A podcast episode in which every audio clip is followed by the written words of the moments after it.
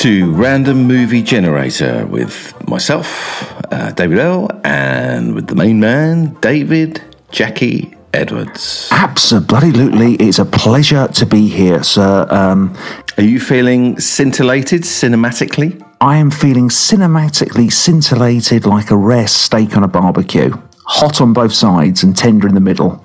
I had a, I had a steak on a barbecue this week. Really? God, you're living it up, aren't you? That's proper neighbour Ram- I think steak on a barbecue, that's proper Ramsey Street neighbour's appetite. I've only, do you know, I've only had three or four in my whole life. I quite liked it. Does it take a while to cook a, a steak on a barbecue? I Imagine- didn't cook it. Oh, right. Was it um, the lady in the house cooking the steak, or was it, were you with a friend? Oh, lovely. Lo- With her one- friend? Did you say Um, with a friend? I said all with a friend. Oh, right. No, sorry, that's quite bizarre, wasn't it? Who's a friend? Cooking. Three's a crowd, Dave. Three's a crowd. Roger Moore, I can imagine you wandering out into the patio with your silk dressing gown. Is my steak ready, please? Holding your silver fork in the air, getting ready to uh, munch down. Well, today, David, is a special random movie generator. It's quite a, a, a- filmic landmark, isn't it? It's a filmic landmark. I don't think we'll find a, a bigger landmark. Well, I think in five years' time, when you look back at this podcast and you look at the episodes, you'll go, "This is the one. This is the one." Absolutely. And why is this the one, though? Could you, for anyone new to the pod, why is this the episode? This is an, uh, a big fat nostalgia pill in the form of a fifth and final. It's got to be a final one That's now. what I mean. It's the final. I mean, there's no way Mr. Ford could do another one. Do you know what I mean? It's as simple as that. Indiana Jones. Could you say that again, and then can we just have a bit of silence after that sentence? the fifth and scientifically, you know, end film to the Indiana Jones franchise. Simple as that. It's come to an end. This is a full Can we stop. have the silence after the sentence, just so it really lands? so say it again, or just yeah. be silent. Oh, no, no, that's, gotta get it right. Gotta get it right. so again, um, yeah, here we go. It just felt quite. It felt like a big moment that when you said that. Let's get some poignancy going in the Yeah, room. yeah. This is the fifth and final Indiana Jones film. Because uh, Indiana, uh, Harrison Ford is now 80 years old, and as much as Bob Iger, the CEO of Disney, would like another Indiana Jones film, you know, physically, God has only given us so much time on this earth. And also, he signed a Marvel contract now, so he's pretty much sucked into doing a Who- who Marvel has? movies. Um, Harrison Ford, he, he's, he's going to be playing why a would you sign character. a Marvel contract at eighty? Well, I, I guess if they're putting it under your nose, you know, you've got to put ink on it. Why not? Okay.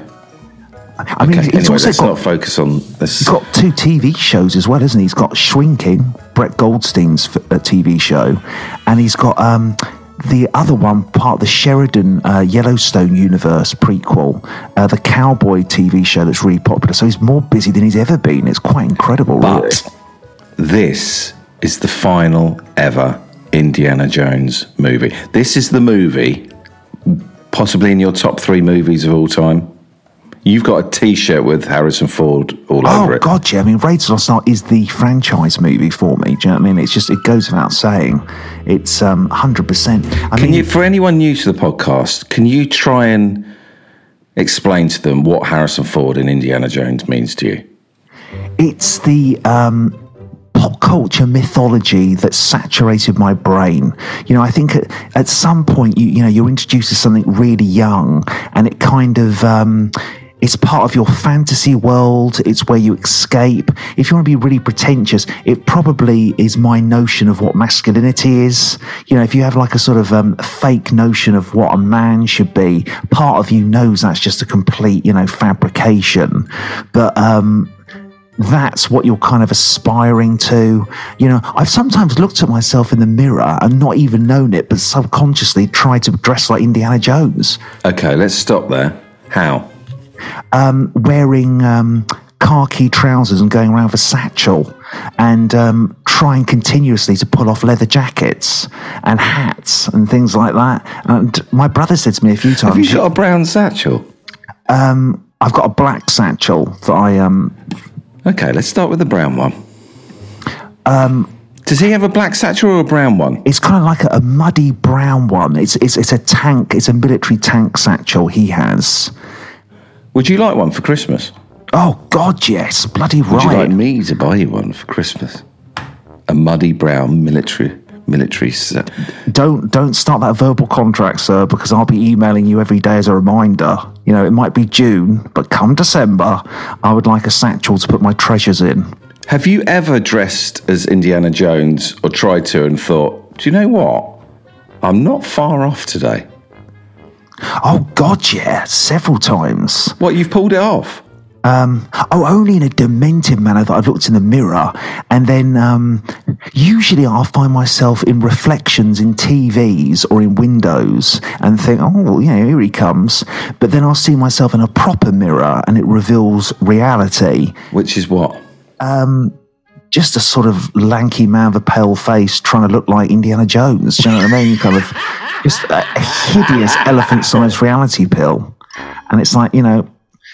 At best, I think you know maybe just wear the short round baseball cap because that's probably more fitting, really. than, I've uh, never seen you dressed like Indiana Jones.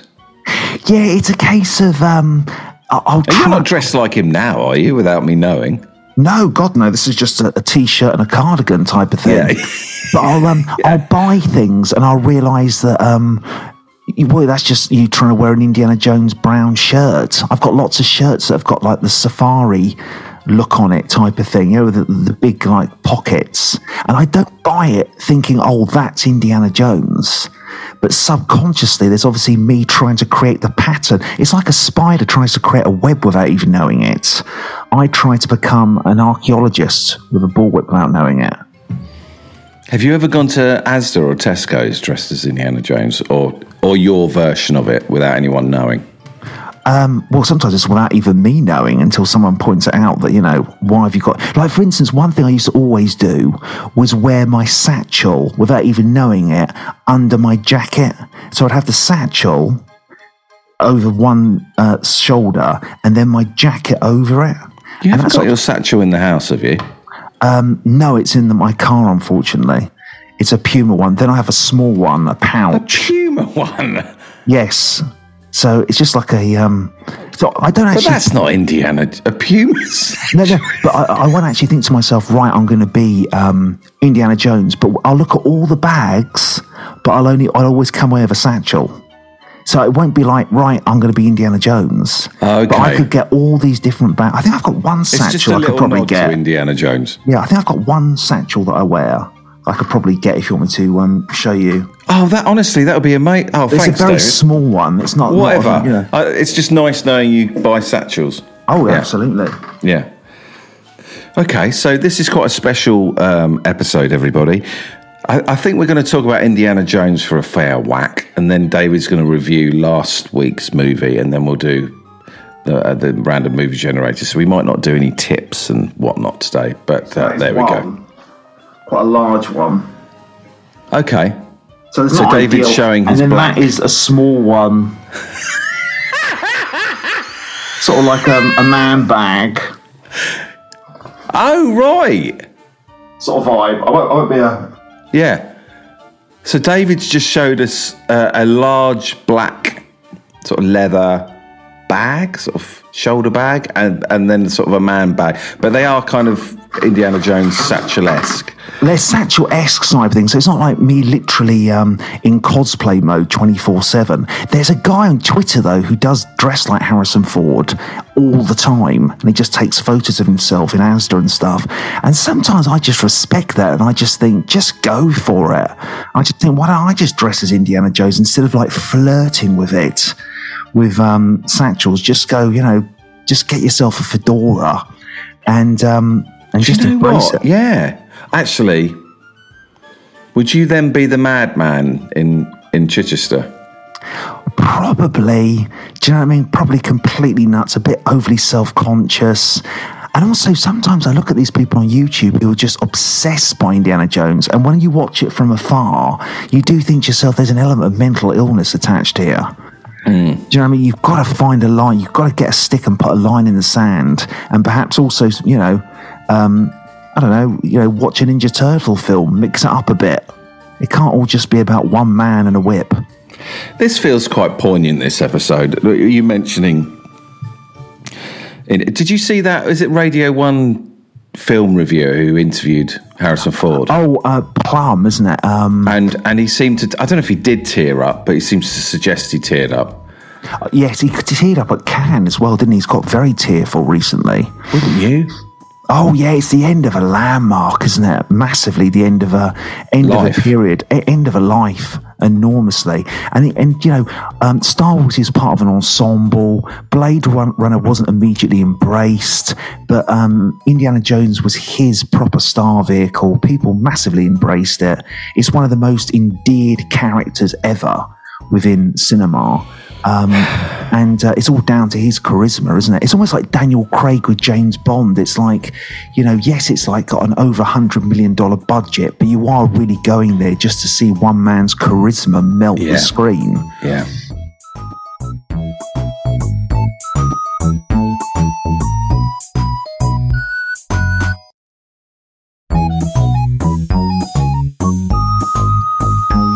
So last night you went to watch the new movie, which is called is it Dial of Destiny? It certainly is, sir. You went with Ryan. I certainly did. How much did you think about the movie? Because I I went to pick the boys up yesterday at, from school about half two, quarter to three, and I was thinking about you at work and whether you were thinking about the evening ahead.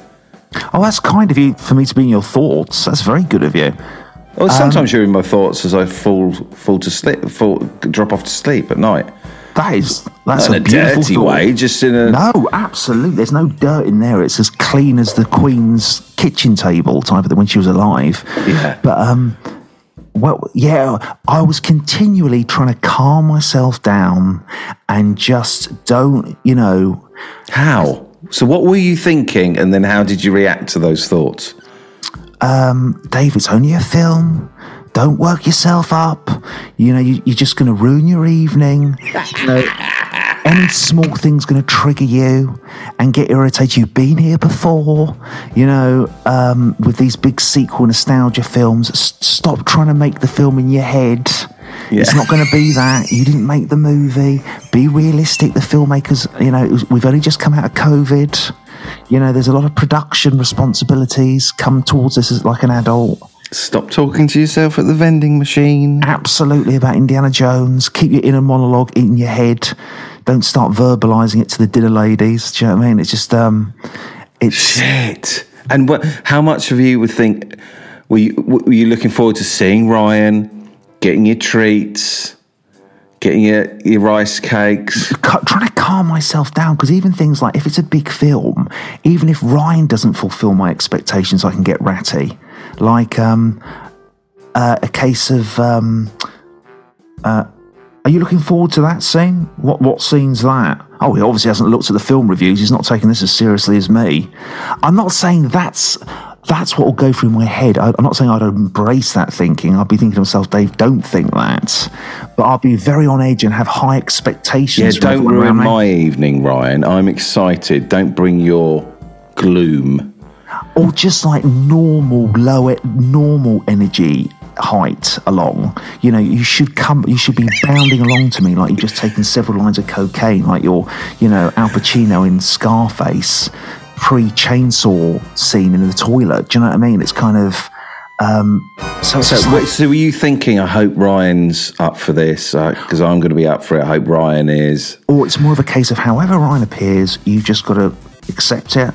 It's almost as I, I went for like a Zen Buddhism what? You What? I went for like a Zen Buddhism kind of like Russell Brand afternoon of just trying to calm myself down. Because I could just, because the thing is, I've lived in my brain now for 45 years and Indiana no, Jones. Yeah, you have, haven't you? Yeah. I have. 45 years. In this sort of, this bizarre muscle thing that exists in this skull box called my bra- my head, and um, couldn't even work out what it was then for a second. This thing that balances on my shoulders, and yeah. uh, that Indiana Jones 5 could be an antidote to Nirvana for me or absolute dystopia disaster.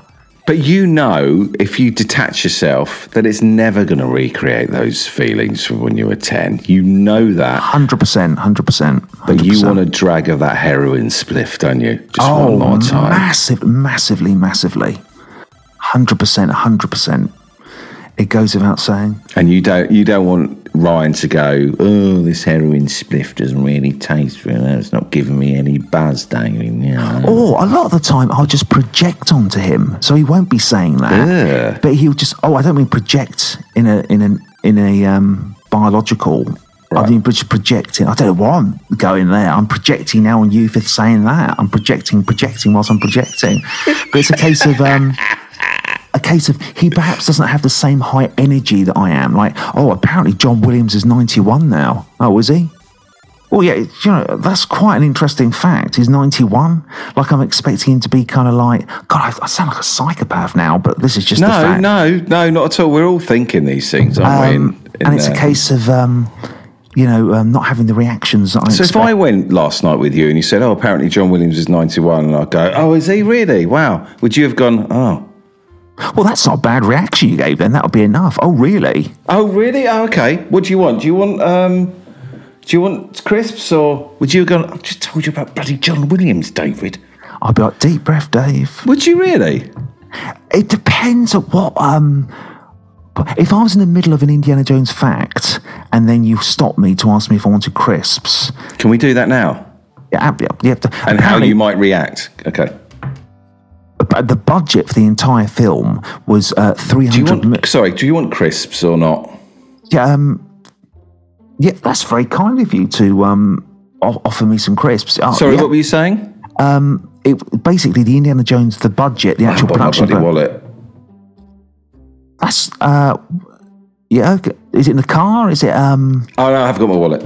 Oh, that's good. Sorry, Brilliant. sorry. What were you saying, David? Oh, it's just um, it's just an important element. It'll make you enjoy the film a bit more in the sense that the budget of the actual Like, what movie you want? Sorry, what flavour? doesn't matter, mate. I'm kidding. I'm only playing around. Flavors, flavors of crisps. I'll have a um, uh, whatever Have you got a problem with me? No, no, no, no, God, no. I'm playing around. It's pre-cinema banter. I'll have bacon. Thank you for buying me the They crisps. haven't got bacon. Well, what have they got? Uh, I have cheese and What was this fact you were telling me about? It doesn't matter. budget? It doesn't. I've forgotten about it already. It does not matter whatsoever. Let's just have the crisps, and we'll So when you when you there. saw where, where do you meet Ryan when you go? Do you meet? I the, meet like, him the- in the car park. oh, and so when you first saw him last night, did you go? He's on my wavelength. He's feeling what I'm feeling. No, unfortunately, because he had toothache. Um, and he had IBS. And at one point, we weren't going to watch the film, and we were going to hold off and watch it next week. And we are going to go and watch the Jennifer Lawrence comedy instead. And he said, um, "No, no, no, it's fine. Next week, nothing will be perfect. It will just be another problem. It- it- I'll be okay. I'll be able to relax." And it was okay. He managed to take some Nurofen Plus, and he was all right. Yeah, but that must have annoyed you. Although you're sort of sympathetic, that must have made you go, "You're ruining my that tooth is ruining my evening." Oh, not 100%. your fault, but it's ruining it. Yeah, it's an inner struggle. It's an inner wrestle in my head. There's like it's child and parent constantly having a conversation. It's I look like I'm having a conversation with Ryan, but I'm having a conversation with Dave Edwards Jr. and Dave Edwards Sr. But I'm with you there. You're all pumped up to watch this this big movie, and someone comes along with a like an aching molar. Let's remember, it was only uh, two weeks ago that I had a wisdom tooth removed, and I was in a hell of a lot of pain, and I had to go back to the dentist to actually have it seen to because my side of my mouth was just in utter agony. So you would have thought if anyone could empathise if someone had a toothache, it was me. But you couldn't. I was like, for fuck's sake. You know, it's probably because you haven't been cleaning your teeth or you've been eating too much sugar or whatever. Look after your fucking teeth. you know what I mean? I just. And this is a man that was in a dentist surgery literally just two weeks ago having his wisdom tooth removed.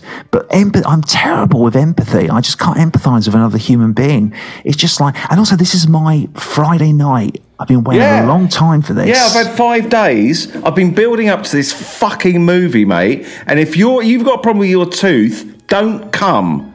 Tell me early on so I can come, I can prepare for the movie. Am I right, David? 100%. Well, to the extent I And then to I can come with Lewis or Leslie or. Oh, absolutely. Yeah, definitely. Tim and Bill, definitely, 100%. And that's why we're thinking about. Um, I, I said, let's see the Jennifer Lawrence film. And I wasn't joking. Let's check that out. Oh, yeah, but that must have been a moment. No, I was, Was like. that, oh, well, ju- oh, it's okay. We'll just go and see the Jennifer Lawrence movie. I meant it in the sense that um, I don't I don't want to cash my chips in too early. I absolutely meant that big time. And also, I thought to myself, you get less idiots in the cinema. And also, there's this really bizarre part of me that there's a there's a part of me that doesn't want to spend all my chips. And at some point, the idea of Indiana Jones Five not watching it but waiting for it is more exciting than the actual watching of it.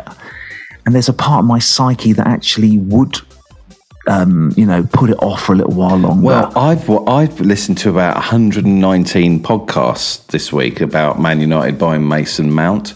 Am I going to watch his debut game? Nah. God, that is so relevant to my thinking and psyche and the way I live my life. Nah, not interested in watching him play. That's so weird. That is just so exactly how I more and more live my life. Hundred Oh right, yeah, the six out of ten game rubbish. Anyway, let's listen to the podcast when they talk about his six out of ten game. It's just um, insane the amount of TV shows that I hear about and know about, and I can talk about in at work about, but I've never actually watched. It's just ridiculous because I'm interested. I've seen episode one, listened to all the reviews and the interviews, and then um, yeah, it's all about the hype. You realise that the marketing and the trailers and the posters and the interviews and the, the hype is more important than the actual thing. Richard Temple says, watching live on YouTube. Welcome, Richard Temple, and everybody else watching. Richard Temple says, the joy of anticipation. Oh God, without anticipation, where would we be? Nowhere. Anticipation is what keeps um keeps the soul cooking, Captain. Hundred percent, hundred percent. So you meet you meet uh, Ryan in the car park. Um, you get over your little. Ryan's okay. He's up for it though, isn't he? He's up for watching Yeah, the yeah, movie. definitely. I think his IBS kind of um sorted itself out. He didn't really mention it again, and I think his his tooth was better. Definitely. Okay. So you got already got your tickets, or you get your tickets? I get my tickets. Aren't you risking it just turning up, getting your tickets late? Well, yeah, I was suddenly a bit um, worried about that type of thing, um, but I wasn't sure what showing we were going to watch uh, exactly. So I didn't want to actually uh, buy them and then find out because there's loads of showings of Indiana Jones Five. You know, it's the big film this weekend. Is the cinema buzzing? Do you sense a, a difference, like people queuing, people sort of outside having? A, Well, I literally um, sped walk to the cinema, and I think that annoyed Ryan a bit because he's got toothache and IBS. But I was like, "Sorry, mate, I- I'm just going to walk up ahead," and there was no one there. The whole foyer was completely empty. I don't know if because it was a slightly earlier showing. what time? It was straight after work, so it was six o'clock. Immediately after work, I went there. It was empty. It was literally me and two other blokes, and I um, ran past them to get to the um, counter before them, and that was it. What do you think that? Why do you think that is? I, I do not know. I have no. Um, What about when you came out? Was it busy? that's a good point, but then again, no, not particularly. No. Oh my god. Uh, the thing is, it's doing well in America. Already, it's made um, a good amount of money because it came out on Wednesday. So they haven't got the. Um, they're hoping it for it to make sixty to seventy million over the weekend, but um, it's at least made near to ten million already, and it's not even the weekend yet. So it's got potential. Right. So you get to the cinema. There's no one there. You're with Ryan. Ryan's got a grumbling tooth. You get your tickets. Now let's talk sweeties. Sweeties, I treated myself in a big way. I got a large box of white chocolate covered um, Oreos and I kept them in the fridge and then put them in an ice cream cooler bag in the boot of my Skoda. So they're v- very hard and the um, white chocolate shell just crunches in your mouth and they are heroin. They are literally heroin. I remember the last time I had them, I was watching Sonic with my um, nephew, and there was a part of me thinking, these are too good for him. I need to have these all to myself. I didn't do that. I still shared them with him, but there was a legitimate voice in my head that actually said, "These need to be mine," because they really are intense. They're intense. These need to be mine. I'm not putting on like a sort of mock voice. They are properly, pro- properly. Um, they're a kiss. They're not just. You're not just biting into something. It's just a real experience. And um, they were they were distracting me a bit because I thought, am I going to have them now? No, have them during the second act. I like the idea of your nephew looking up at you while you're eating, and these need to be mine. Oh, absolutely. Simple as that. Because we had half each. We were watching Sonic and um, or was Mario. It was one of those computer game adaptations. And I was just like, God, he introduced them to me as well. I was like, if you want them, you can have them. You know, I was like, God, yeah, mate, your your taste buds are, are firm and ready, aren't they? Bloody hell. You, you ain't messing around. Bread Burp says, You learnt your lesson from the wisdom tooth then. Yep, very true. Quite right. Absolutely. Learnt my lesson from the wisdom So tooth. how many? How is an Oreo like that? That size? Yeah, it's about um, the size of a pirate's eye patch type of thing. well, that literally would be the size. And it's covered in white chocolate. It's not just got a white um, cream bit in the centre, it's actually covered in white chocolate. Um, so, yeah, it's covered in white chocolate. Are you there, Captain? He- He's, he's, he's there ready for me. I sometimes dream about these It's about the size. Of the pipe, but it literally is. It's not like an eyeball. It would go over an eye eye patch. And I sometimes bizarrely think I got so into them once eating them in, in a cinema. I only have them every now and then. That um, I even dreamed how they make them, and I could imagine them going down a massive conveyor belt, these Oreos, and then going into a river of white chocolate, and then coming out. Do you know what I mean? You just Oh think, my God. God. And then because they Can you can just can you just talk about that? What you dream about? And I'm, just I just want to spend like thirty seconds just imagining that delicious image. Okay, here we go.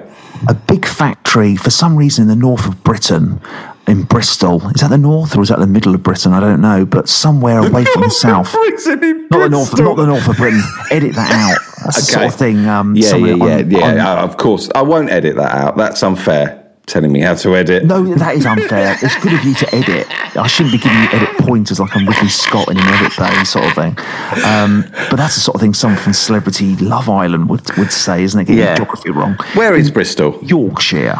Where is Brix, Bristol, Bristol? is in Yorkshire, but uh, this this factory, Bristol Yeah. is in the Midlands. Where the fuck is Bristol then? Get that, get that out, Dave. You can't have me getting geography wrong like that. That's just terrible. You are the editor. It's up to you. Your final cut. You have final cut, sir. No, it's fine. I don't know where some places Where are. is Bristol then? Is it near London? So I don't know where the fuck it is. Terrible. Aardman Animation is in Bristol, isn't it? That's all I know. That's what Nick Park lives there. Oh, flipping hell. Where is Bristol then? it's on the. Is it? Where is it then? So it's near. Um, it's like Bristol, Leeds, Manchester, isn't it? That kind of. Yeah, that'll do. Right, so No, where is in it the then? north of London, just in so I north have- of north of London in Bristol. Yeah, Do tell me where Bristol is, just so I, f- for future um, reference. it's over there. It's west a bit. Oh, West Country. That'll do. There we go. There we go. Move on. Um, Bristol's near Scotland. But Scotland is in the north of England. Uh, that's in the north. No, it's not near to Scotland. I was going to say you've confused me now. Flipping egg. Right, let's get. Let's. That's my I whole to imagine this Oreo factory. Okay, Oreo factory. It's in Yorkshire. It's a big factory. Um, you know, big steel um, structure, and you've got this massive conveyor belt, and it is littered with Oreo biscuits, and um, they go all the way down this um, conveyor belt, and there's just a lake of white chocolate, basically. Basically. It's the sort of massive layer of white chocolate that Sean Connery would um, drown a, uh, a villain in, you know, and he'd say, he'd do a one line like, oh, I hope you've got a sweet tooth type Or of thing. Una Stubbs would be nude in. Yeah, absolutely, totally and utterly. You know, it'd be the first Bond film to get a 12 certificate because you've got a naked white chocolate woman in it.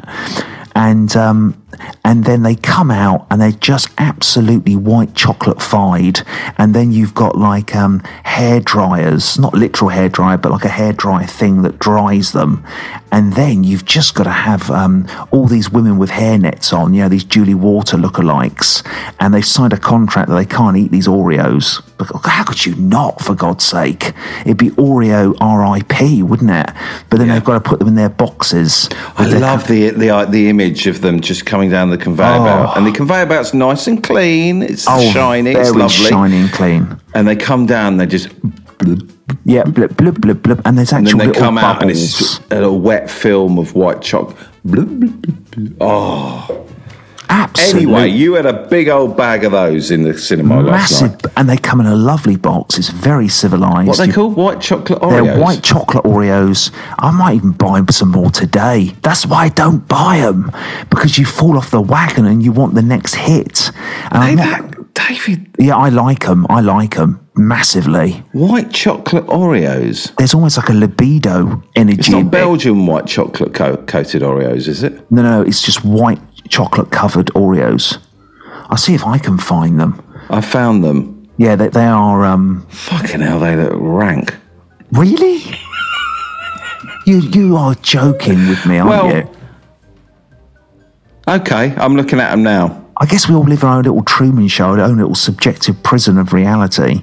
But um, Oh, bloody hell, they look sugary, David. How many in a box? Well, I remember having at least six, and then What, wanting last seven. night? No, no, this is when I shared it with my nephew. I remember having six and that not being enough. I think it was about twelve we had. We went to Aldi and they were quite cheap there, and because it was me, my dad, and my um, and my nephew, and my dad said, "You two can go off and you can buy as many snacks as you want."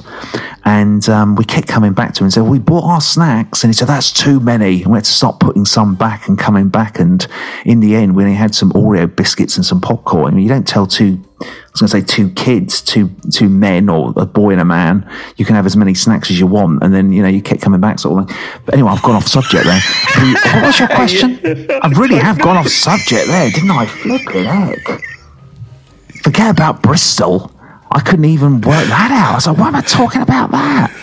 Uh, yeah, there's 12 in a pack. Simple as that. Just 12 focus on the pack. maths, not See, the, right. not the And family what did, what dynamics. did, sorry, and what, just want to know, what did Ryan have sweets or did, He didn't actually. Uh, he usually has a lager in the cinema. I didn't even have that last no, night. well, so- he saw his dicky tummy and a Yes, toothache. That's a crap way to watch a film. He like seemed that. okay later on. He seemed. I said to him. I said to him every now and then, "You okay?" Sort of thing. He said, "Yeah, yeah, I'm fine. I'm fine."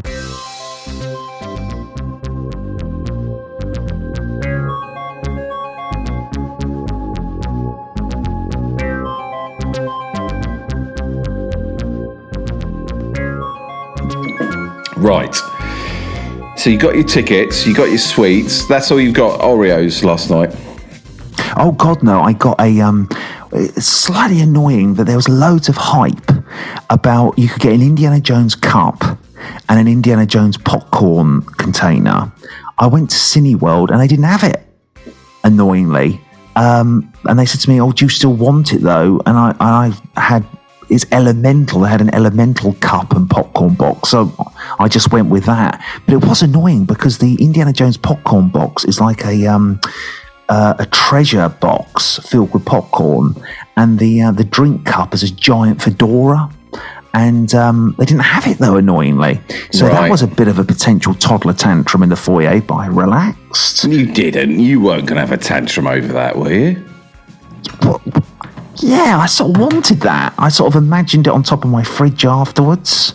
Well, I would never have a tantrum because a tantrum with a grown man is like the beginning of an episode of The Bill. Do you know what I mean? It's GBH. You can't literally start stamping your feet on the floor. They'll just get a mace spray out. You know what I mean? Do you know what happened to me in the week?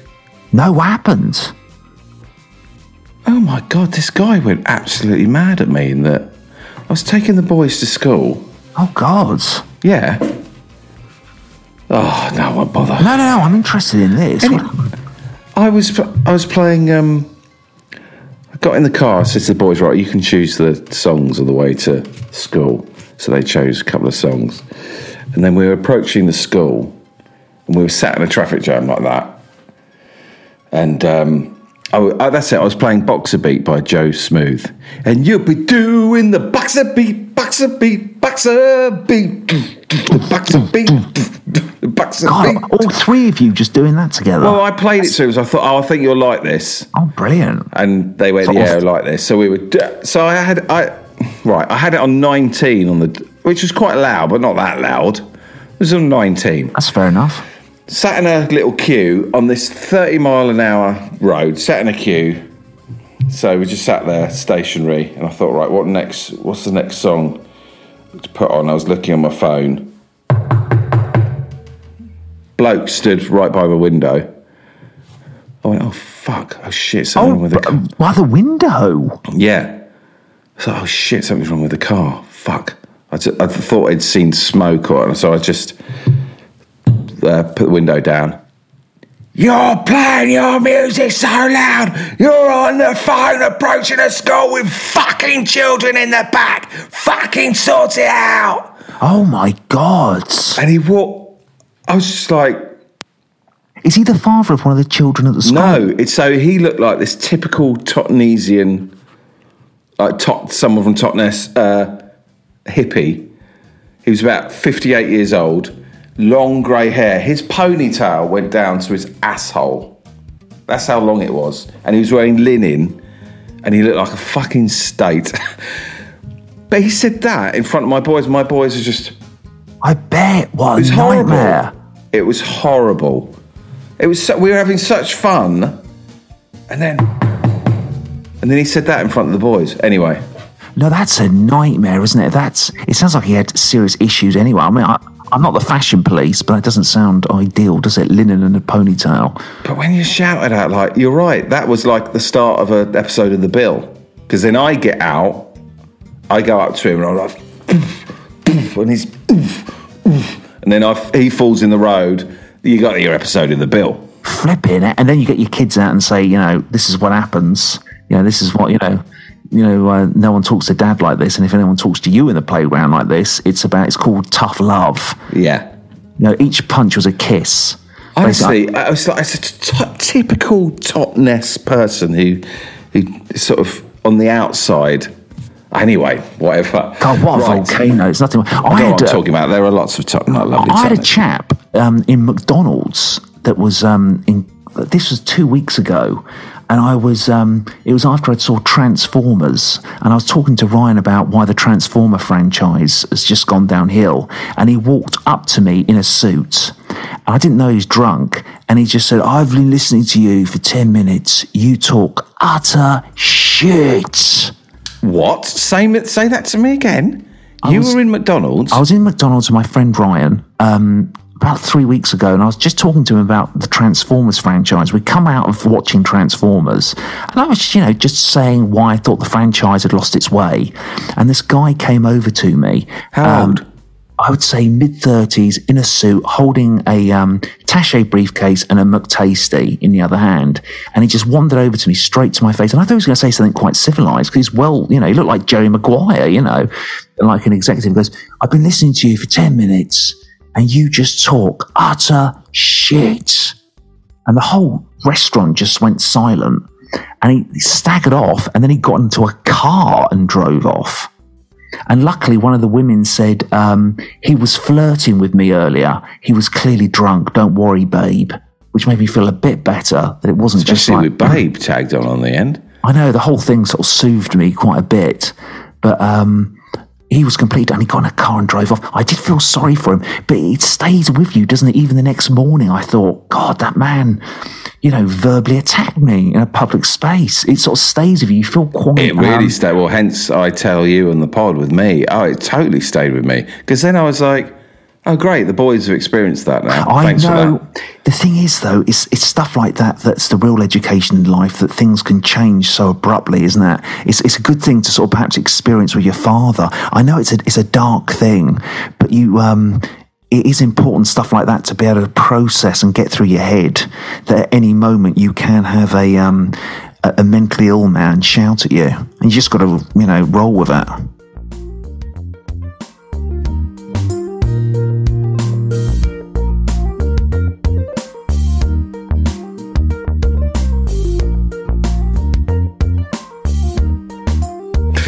Okay, David. So you and Ryan walk into the room, into the uh, the um, what do you call it? The screening, the screen, the screening, the screening venue. What do you call it?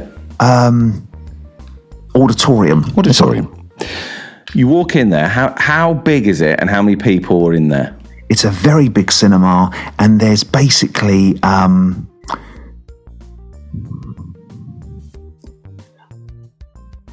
you you might have to censor me here. I don't know, so I'm going to be whoa, very whoa, open whoa, about this. Why? What? What? What? What are you about to say? You know, I st- I'm still slightly Are worried. that live I, on YouTube? I got, oh God, this is very true. I forgot about that. I've forgotten completely about. I forget completely that I'm even doing a podcast when I'm chatting to you. I even forget What that were I'm. you about to say? oh, you can't say it. No, I can't say it now. It's, it's I completely um not going. I'm going to say Can you. WhatsApp me? I, I, I can see it in a general manner. I usually sit in the, the front box of the um, the cinema because no one's around me. The front box. Uh, the front box, the uh, the front four seats, right in front of the screen. Yeah, like that. Yeah, like that. So I get my, I give myself whiplash because I feel as though pain and cinema should come together. Uh, that Whereas way, Ryan doesn't think that. no, he doesn't. I did offer him because he has IBS and a toothache that he could sit wherever he wanted, type of thing. Um, so it makes me sound like a kind Hitler, you know, just, just one day you can sit where you want to sit.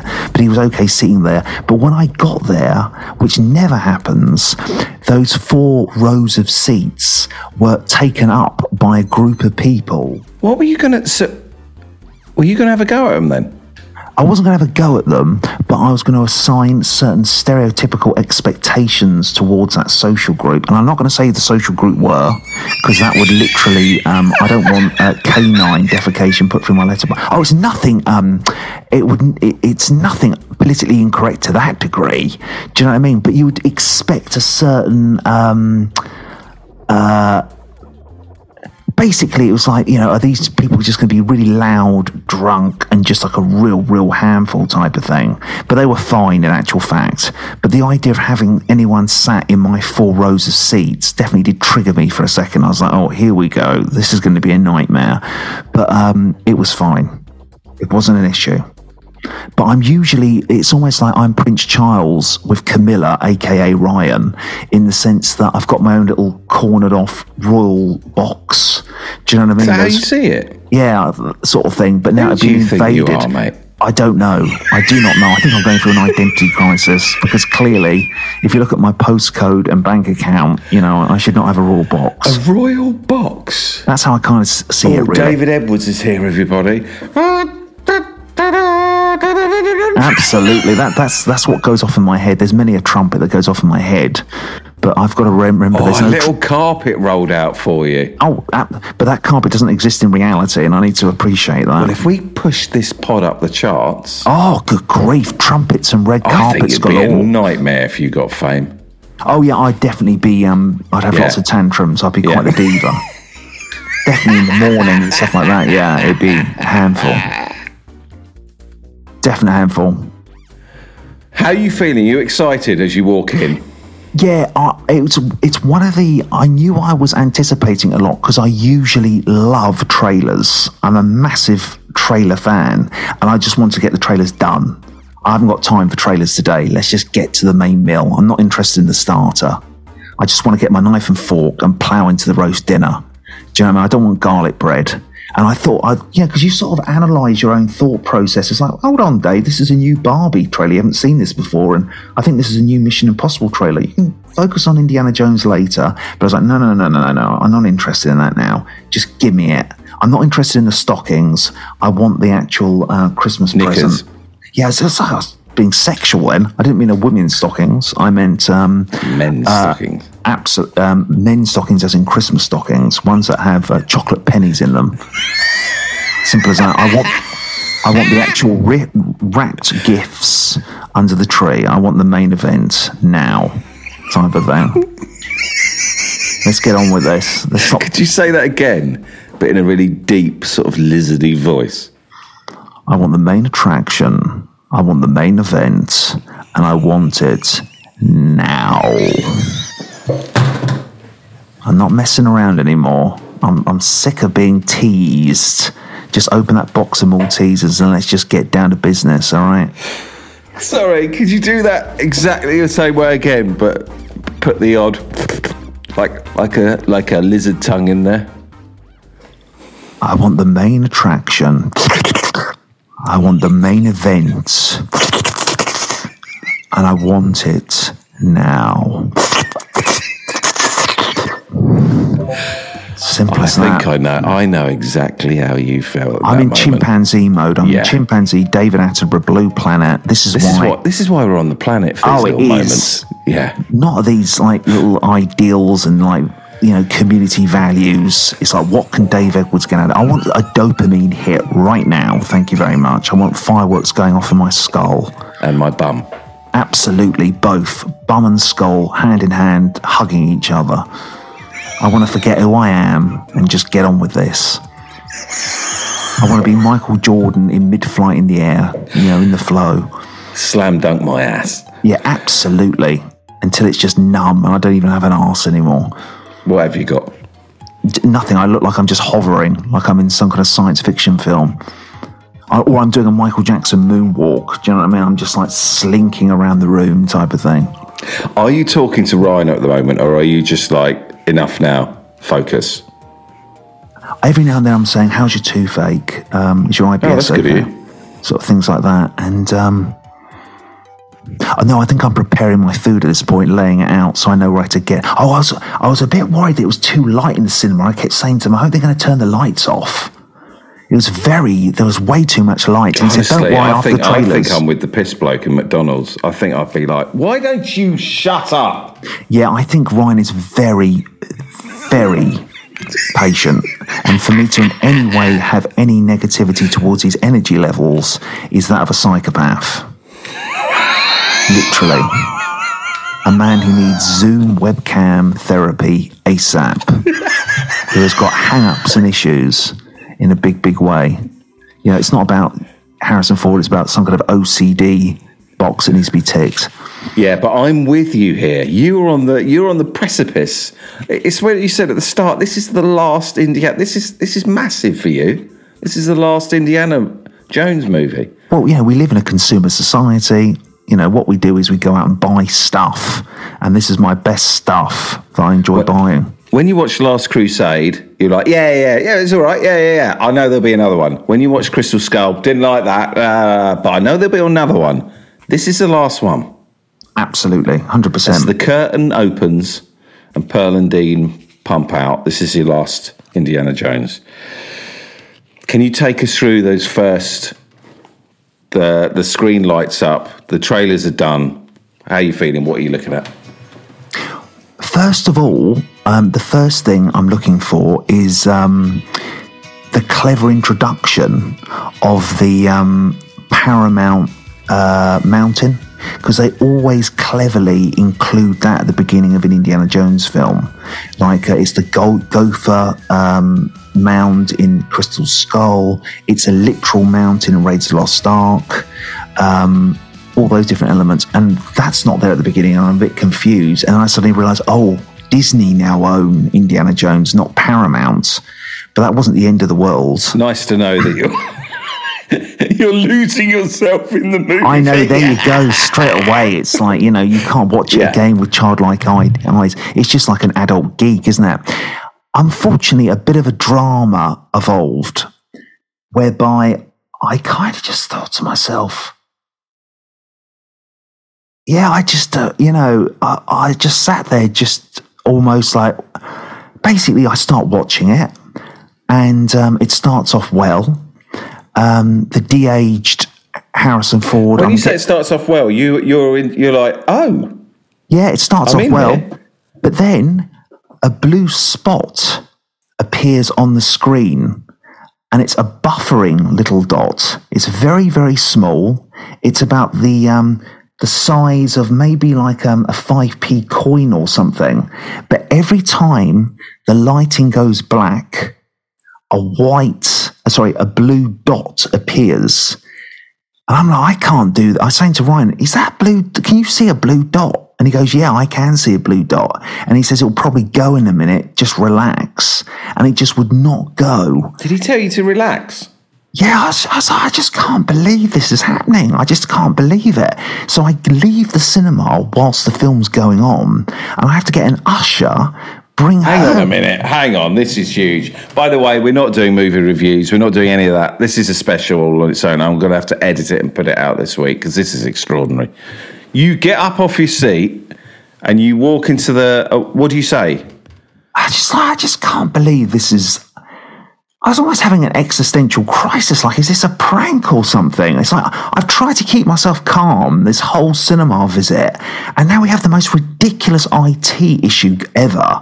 And also, I know it's like Lord of the Flies in that cinema foyer, in the sense that everyone is a teenager. It's like flipping yellow jackets. You just got a bunch of seventeen-year-old kids out there. There's only one adult, and he's always in the staff room every time I'm trying to find him, and he just sat there reading a John le Carré book. It's just a nightmare. And I, Yeah. I'm- say to this girl, Yeah. I say, listen, there's a massive blue dot on the screen. And she goes, well, can you show it to me? And you know what's going to happen? When we go into the cinema and I stand there, It's not going to be there. it's not there. And I'm missing the film and I'm waiting to Oh see a blue god! dot. This is hell. It's absolute hell. And I'm trying to not have a massive tantrum uh, with this 18 year old A level student. And I do keep it cool. And then luckily she does see the blue spots. And, um, uh, and, How many, then sorry, goes, how many other people in this room with you watching it? about eight or nine. And, and they Is it- don't do you feel like everyone's a little bit pissed off with it? No, they, they're just getting on with it. But I said, to, but Ryan seems to be annoyed. And um, they're noisily eating their popcorn, but I'm like going with that because it's a cinema. It's the year 2023. People's cinema etiquette has just vanished. So, but you know, the idea, of, and it's buffering, it's bloody circling around this blue dot. And um, she goes off and she goes, I'll sort it out. It stops buffering, but now it's just frozen, this blue spot. But it does go when there's light. And in the end, I had to get up again. And I find the girl and she's laughing with her friends, not at me, but part of me is thinking, is she laughing at you? Because there's always that paranoia, isn't there, with young people. Should we do that? that? you come over. No, he said that. No way. Sorry, guys. guys No, he guys, said that to me. What? so- what? sorry, guys. Who Yeah, uh, very quickly, that blue spot we spoke about earlier. Oh, there's the bloke who said Yeah, I d- uh, Oh, yeah, right, yeah, is it? Yeah. Sorry about that. I don't want to Who is bringing this it up. granddad? He's the bloke, huh? He's the bloke who came up to me and said about the blue spot spinning Oh, it's him, is it? Oh, it's him, is it? Yeah. Just to um, the blue spot stops spinning, but it's still Right. on the actual What's he talking about, blue spot? Right, what's he spot. me to do about it? It's all right. Just have a chat with the actual manager. The actual. No, he's, um, he's, he's in there reading his book. yeah, I know where the staff room is. I've been there before. Oh, Um, come on, come on, Sally. Tell Why? me. Why have you been there before? I've, well, I've never worked here. I have worked in cinemas before, so I've got an idea of Just the stress. leave him, I Sally. Leave him, it is. Sally. I know you've got a lot going on. No, I know he's Just very Oh, quickly, honestly, sorry, I just very who quickly, is he? just that I'm Who missing, is he? I'm missing the actual film. Yeah. Um, can I speak to the manager? No, he's in there. He's reading his book. Yeah, She just told you that. He's in there. She just told you that. going on? Uh, sorry, I don't want to disturb what you, you're um, in the middle of, but uh, it, I, I'm, in the, I'm just at the beginning of Indiana Jones. There seems to be like a. There seems to be a, a blue spot on the screen. Okay, Every is this time- what happened? You got the manager out. Yes. And um, he went and had a look at it. And um, he said, I'm not sure what that is. Uh, I can't stop and start the film again because no one How else. How much time have you missed here? Like five minutes? Yeah, I'd say Oh, about. the whole um, thing's buggered. about um, it's all right. I could get back into it, and I plan to watch the film again. I didn't really uh, miss much of the plot, thankfully, um, but um, in the end, I just had to go with it. And I think um, once that uh, the dark setting of the opening sequence was done, it only appeared every now and then, and I just managed to sort of go into some kind of Zen Eckhart Tolle mode. Glenn Eckett wrote in the comment box Indiana Jones and the blue spot of mild inconvenience. Oh, massive mild inconvenience. mild inconvenience can just extrapolate in your head, Yeah, it can't can. Yeah. And it's just like, yeah, I know it's mildly inconvenient. It's not a massive, it doesn't look like a smurf, but, um, you know, it's there. I can see it and it's, it does, it shouldn't be there. Yeah. Okay, so you you recorded some voice notes last night. Are they off from after the film? Yes, 100%. I just really want to make sure that we play those, and I've got to be done in 25 minutes. So just I'm just trying to work out the next 25. How long do you reckon they are? um, I think it's about eight minutes, Eight minutes. seven to eight, maybe not that long. I can't remember. And do can't you, remember. do you sort of review the movie straight away from having just come out? uh, yes, I do. Yeah. Okay, right. I'll make sure I, I put that on in the next 10 minutes. So, is there anything? I, I, I don't know what to. Where do you reckon we should go from here? Do you want to review the movie, movie or explain your experience of it as you go, as you watch it? I think uh, whatever you, um, whatever you'd fancy to, to listen to, sort of thing. Okay, so you sat back down after the blue dot. What was it? What was it like, David? What was this? Mo- well, I, I want to save the review. Oh, should, should we listen to the Yeah, let's listen to. well, your your review after you watched the movie last from last night? Yeah, we can listen to that. Yeah, definitely. Amazing. Okay, right. I just don't want to forget that, that you did that last night. No, absolutely. Okay. Um. Yeah, seven. Okay, should we just? Should I just put it on? We'll have a listen. I, I think one thing to be aware of it is that um, Yeah. when it came out of Cannes, the reviews were very poor.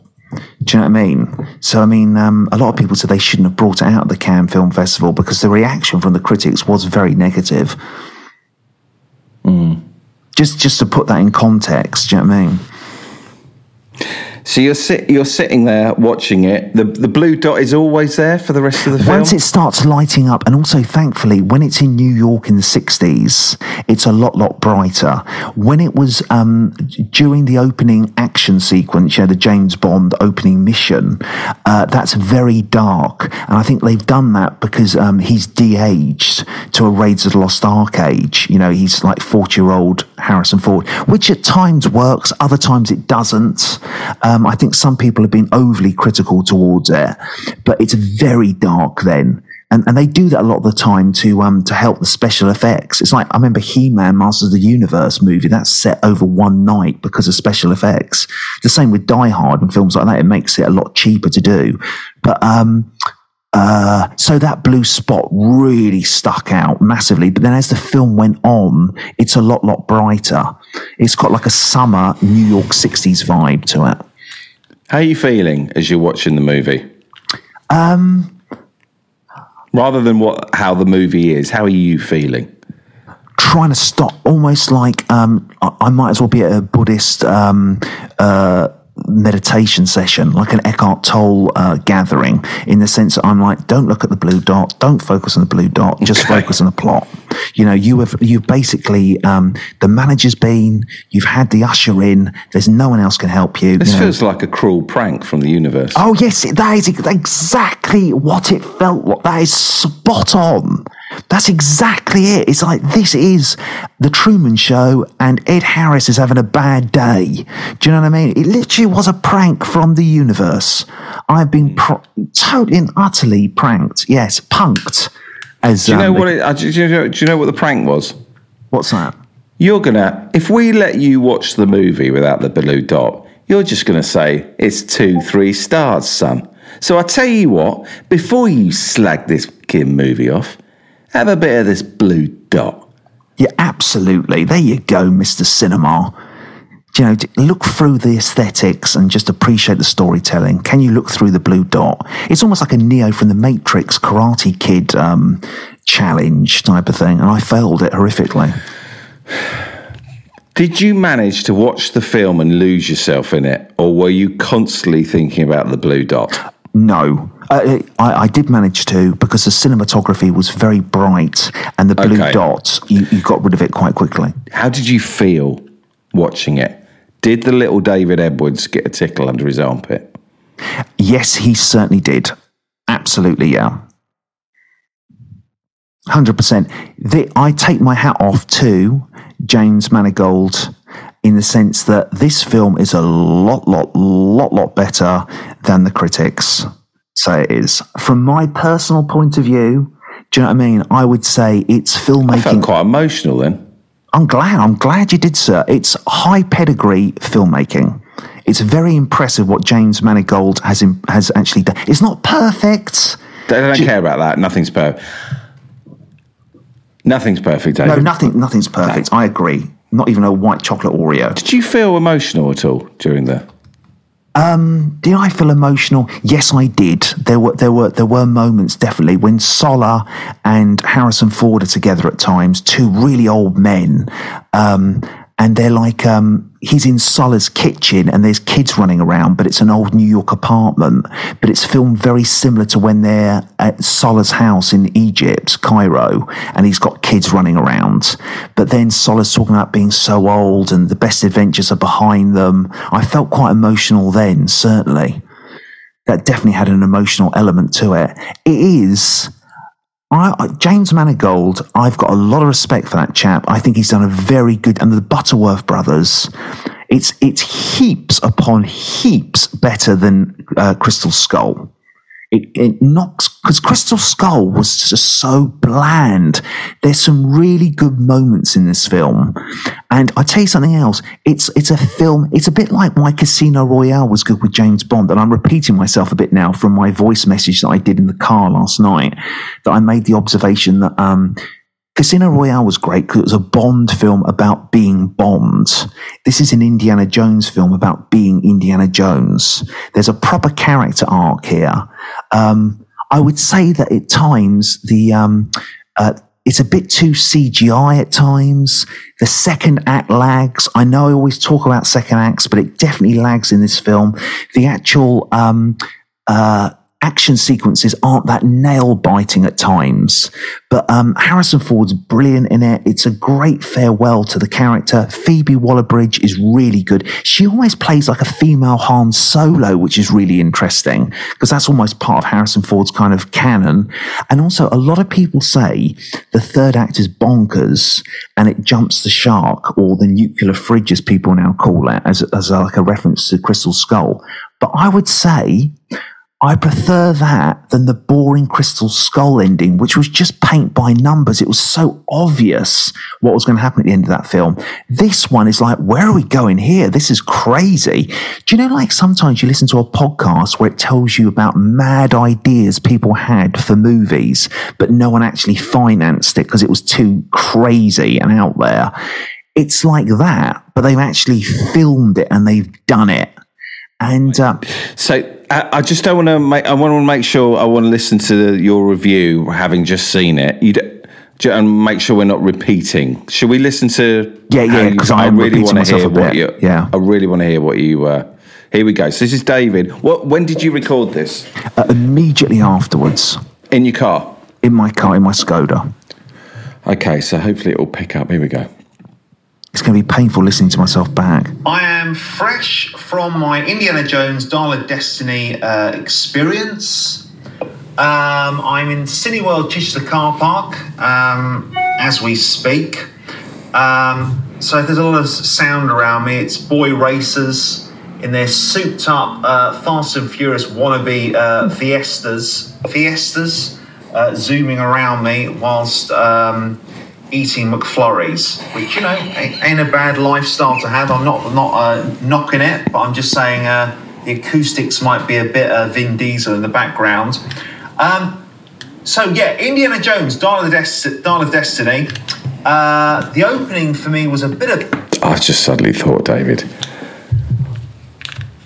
you've got to do you've got to do reviews in your car, just five minute reviews, and put them on YouTube. My God, be all over them like a rash. And full because um, I sat down ready to watch a de-aged Harrison Ford, and there was problems with the projector. There was a massive blue, Blue dot. dot in the uh, centre of the screen. So a bit annoying. I had to get up and get the usher to look at the screen. Uh, she couldn't see the black dot. Then we had to go and get the um, manager um, to um, to have a look as well. And uh, he agreed with me that there was a black dot. Um, you It's know, a blue dot, not black. like, yeah. like a um, I don't know, a sniper was in the balcony getting ready to shoot um, Harrison Ford between the eyes. Uh, they they never got rid of the blue dot, but anyway, I finally, finally sat down. So some of the beginning was ruined for me. But the main thing is, it's got to be said, I wa- I was quite happily pleased with the film. There was a lot of scathing reviews from um, Cannes when the film first came out, and I think um, it was overly critical. Um, the de aging special effects, when I finally sat down after having the drama with the manager, um, it wasn't bad. The opening sequence, uh, overuse of CGI, but you've got to meet them halfway because you're dealing with a 78 year old man.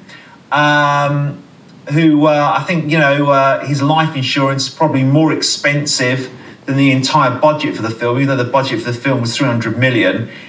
When they cut to him in the 60s of a 70, 70 year old man, you get a real, um, quite a detailed character study of a hero in his last days. It almost reminded me of the old man in Up type of thing, a kind of um, slightly curmudgeon kind of man. Uh, you know, um, who's had his best days and can't see much great um, aspirations for his future. And the action sequences, once again, very CGI based, but, and you've got to be realistic. He's quite elderly now, but I would say well executed. Mads Mikkelsen is great as the villain. No issues there at all. I would say the film is 10 times better than uh, Crystal Skull. And I'd say James Mangold, who obviously took over from Spielberg, um, that's they are big, big shoes to fill. I mean, they're not even shoes, are they? They're, they're skyscrapers. You're trying to put your feet inside. And I thought he did a, not a bad job. I thought there was some really uh, skillfully um, done moments. There's a great horse chase, um, and also uh, Harrison Ford feels very vulnerable at times. You know, you really do feel um, that he's under pressure. He's not just this two-dimensional hero figure they're just carting out. And also, you do feel as though Harrison Ford, you know, as Indiana Jones, is going for a character arc. There's development in the protagonist. I would say, which I do find myself saying a lot, it did start to lag during the second act of the movie. Certainly, it's sort of um, the sequences weren't as nail biting as you'd hope. Um, and also, uh, um, Phoebe uh, Waller-Bridge. Um, I hope I got her surname correct there. Um, I thought she was really good, and in many ways, she um, reminded me of a kind of Han, Han Solo. figure. The way she's more interested in money Doesn't matter. and uh, We're in the moment. This is lovely. Than any kind of like um, you know historical archaeological values about looking after the past. The final act of the movie has divided people massively. It does get pretty nuts and crazy. I'm not going to give you any spoilers, but in a way, I appreciate that more in the sense that um, uh, the plot zigged and zagged in the third act. It kept you interested. It's like, right, okay, this is a bit nuts. Where are they going to go with this? And I preferred that to Crystal Skull because Crystal Skull just was almost paint by numbers, the finale to that. You really knew what was going to happen. It was Indiana Jones 4 at that point, and it was just following the footsteps of the previous film. This ending um, takes a lot of risks, uh, which has, you know, left people slightly, um, you know, a you know, bit taken back and not like 100% happy of where it goes. But I preferred the risk taking because at least it kept you occupied and stimulated. And I think James Mangold personally pulled it off, even though it does go into like a um, slightly unorthodox direction. I thought it um, pulled it off. I thought generally it was a, a well executed piece of cinema. You know, compared to the other films that I've seen this summer, like The Flash, Transformers, certainly Fast and the Furious, it's a higher pedigree of summer blockbuster. And I think if I was the producers, and I'd shown it at the Cannes Film Festival, and they really attacked at the Cannes Festival. They, they really did get their daggers out. I think I'd have been a bit disappointed. It's like, what do you expect? I mean, these films are very hard to meet the fan base, and it's film number five. You're dealing with a 78 year old action hero. I know I keep going on about that, but you know, it's got its limitations of what you can do, your leading man. I reckon James Mangold, it was very respectable what he pulled off. I think I went in there with quite low expectations, and yeah, there were problems at times. You know, it's I keep saying it, but it's very CGI. There's a lot of green screen. Um, the set pieces aren't really nail biting. I enjoyed the character pieces more than anything else. It's more like you go on a very nice character um, driven Indiana Jones film. In some ways, not entirely, but in some ways, it reminded me a bit of Casino Royale in this, the James Bond film, where it was a Bond film about Bonds. and this was like an Indiana Jones film about Indiana Jones. Um, at times, I was thinking, would a young audience be consistently engaged? Perhaps not really. Um, a lot of it definitely relies on the charm of Harrison Ford and the nostalgia. They don't go over the top of the nostalgia, but it's enough there to keep you occupied, certainly. I would say not bad at all. I would say four out of five ice chocks. Simple as. Um, you know, I was pleasantly surprised. Not bad whatsoever. I think you know, I take my fedora off to James Mangold's very tricky challenge, and I think he pulled it off. Definitely. God, he goes on, doesn't he? Flip it. No, that was, no, he um, doesn't. That was superb. Well, it's kind of so. I Four found it a out bit of long. five ice. You change it to ice chocks when you know it's choc ices. Oh, is it? I put, put ice, choc ices. You're quite right. What is Four an out ice of five.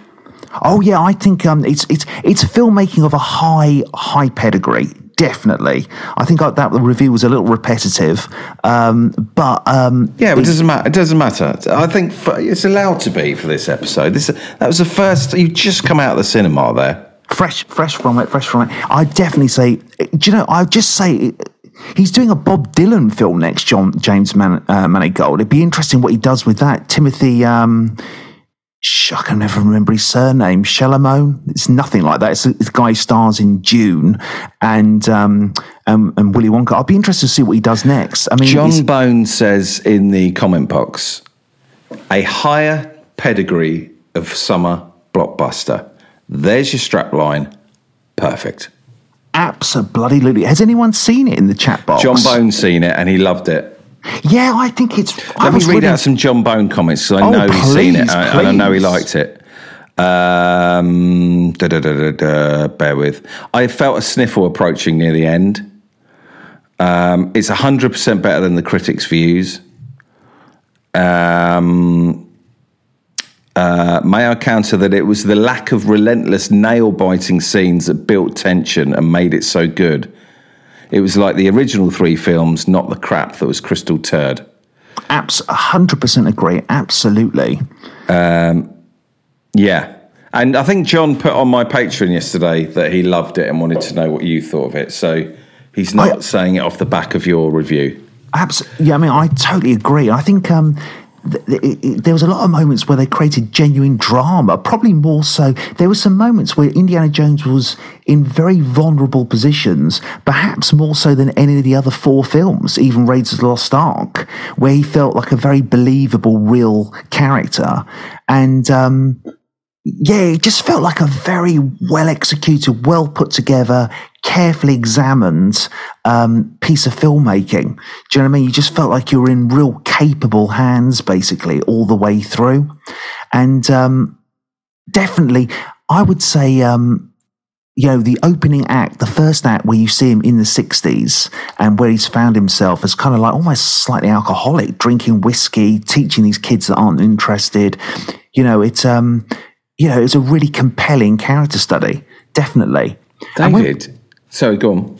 no, no, go. For, but you know, when people get shot as well, you really feel it. It's like, oh blimey, he's just got he's just taken a bullet in the knee. You know, it's and I think you've got to be a real master filmmaker to really pull that off. Because I mean, in these films, people get shot left, right, and centre. But number one, when anyone gets shot, you really do feel it in this film. And number two, you do realise that anyone could die in this movie. It has got that tone and feel to it.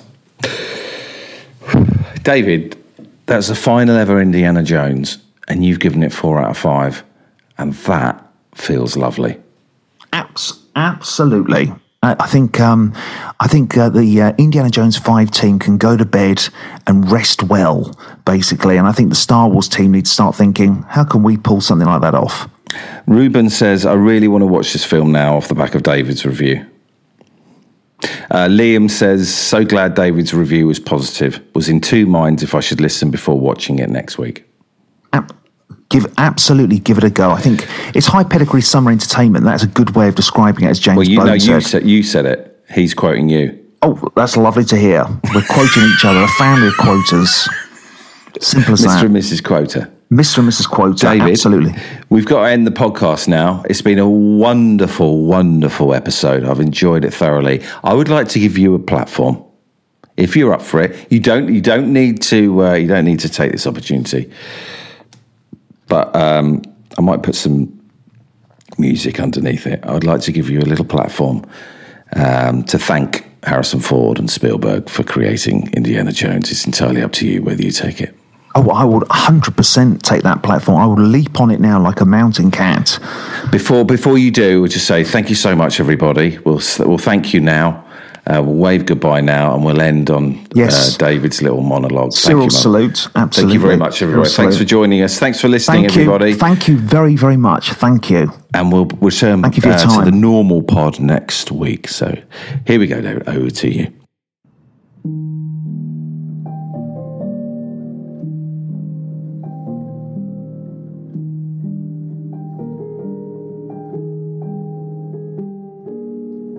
I'd like to say, um, you know, to the uh, Holy Trinity of uh, action adventure summer blockbuster cinema experiences: Steven Spielberg, George Lucas, Harrison Ford. Well, quadrilogy, really. You got you can't uh, not think of Lawrence Kasdan, who wrote Raiders of the Lost Ark. You know, without his wit and script writing skills, it wouldn't be the um, the movies we're aware of.